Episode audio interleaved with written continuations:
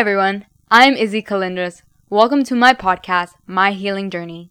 In this podcast, I will be talking about my experience with an autoimmune condition, lupus, and how I've been able to turn around the diagnosis and been able to take part in a healing journey of my very own taking.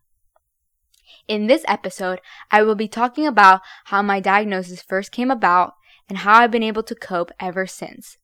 Back in 2016, I was playing volleyball. Right now, I'm not playing any sports, but back at the time, I was on a rigid schedule where I would go to school, I would go to sports and all kinds of tournaments in the weekends. I was constantly busy, constantly stressed. I was always really, really sore after practices. My hands were always really, really sore after having to receive all those hits from all the volleyball players. And I was not really aware that my body was constantly fighting itself. It was only until after I stopped playing volleyball, after choosing to dedicate more of my time to my studies, that I realized that my body was still hurting even though I was not exercising. My hands, my joints, my knees, my elbows were in pain when I was waking up in the mornings, and I didn't understand why. So I decided to go to my primary care doctor, who at the time didn't think much of it. She said it was probably a cause of the volleyball, a long term impact, and I would probably be sore for a couple weeks, if not months. That seemed a little strange, so I pushed my parents to find a second opinion.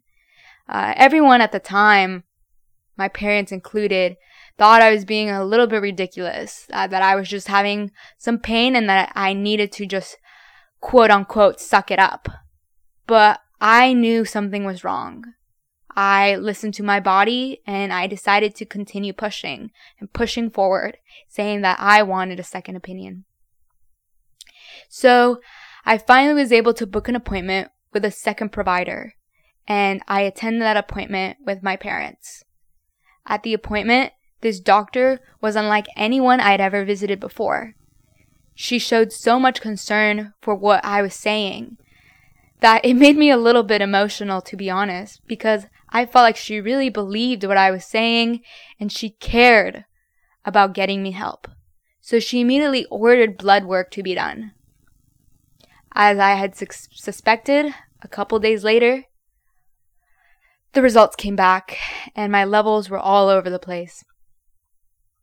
It took a couple of weeks as they were unsure of what exactly was going on inside of my body. For some context, Lupus is one of those conditions that could take years to be diagnosed. And in the meantime, your body is just constantly fighting itself. To expand on what lupus really means, after my diagnosis, of course, I jumped on the web. I was really, really scared. I didn't know what to do. The doctor said they would help me out, that everything would be okay.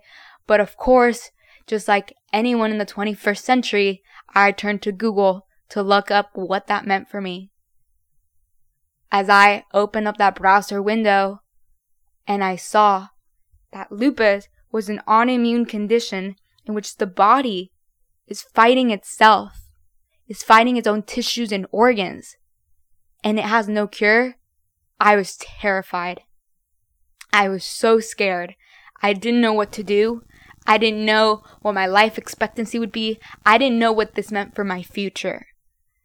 I felt really, really alone.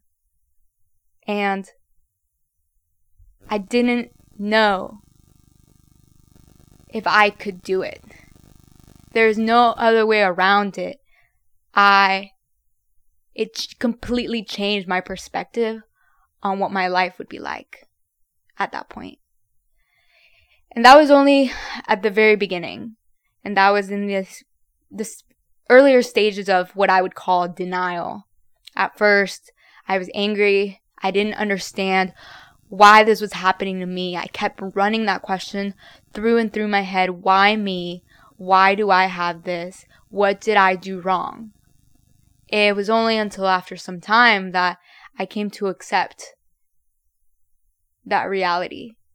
And I came to accept that there was nothing wrong, that I didn't do anything wrong, that this is simply how life turned out to be for me, and that it wasn't a punishment, but rather a blessing in disguise.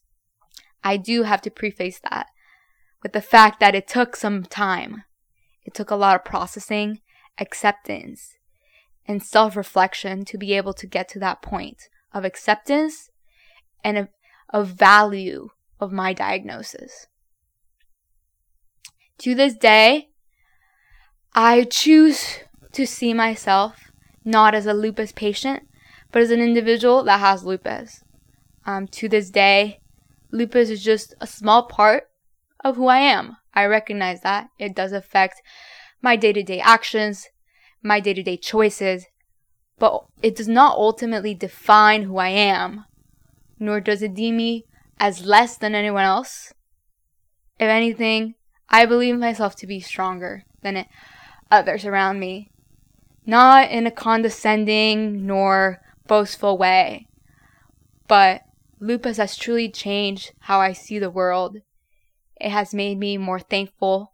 It has inspired my life to be filled with gratitude about the little things, things that go unnoticed, about the privileges that go unnoticed, everything from being able to wake up in the morning and just be able to breathe, be able to be at peace with yourself, be able to lead a life of purpose. And after my diagnosis, I can truly say that my life has changed for the better. I attend doctor's appointments on a regular basis. I'm constantly trying to find new ways to better myself, to find better treatment for myself, better funding for lupus, and alternative methods of treatment, such as holistic care and the six week rapid recovery program that the next episode will be covering. I am so excited to be able to go into the second episode. So, thank you so much for joining me for episode one. I hope you enjoyed learning a little bit about my experience with lupus and how I was first diagnosed. So tune in to the next episode to hear about how I started my healing journey by undertaking a six week program where I only ate raw fruits and vegetables. Bye everyone!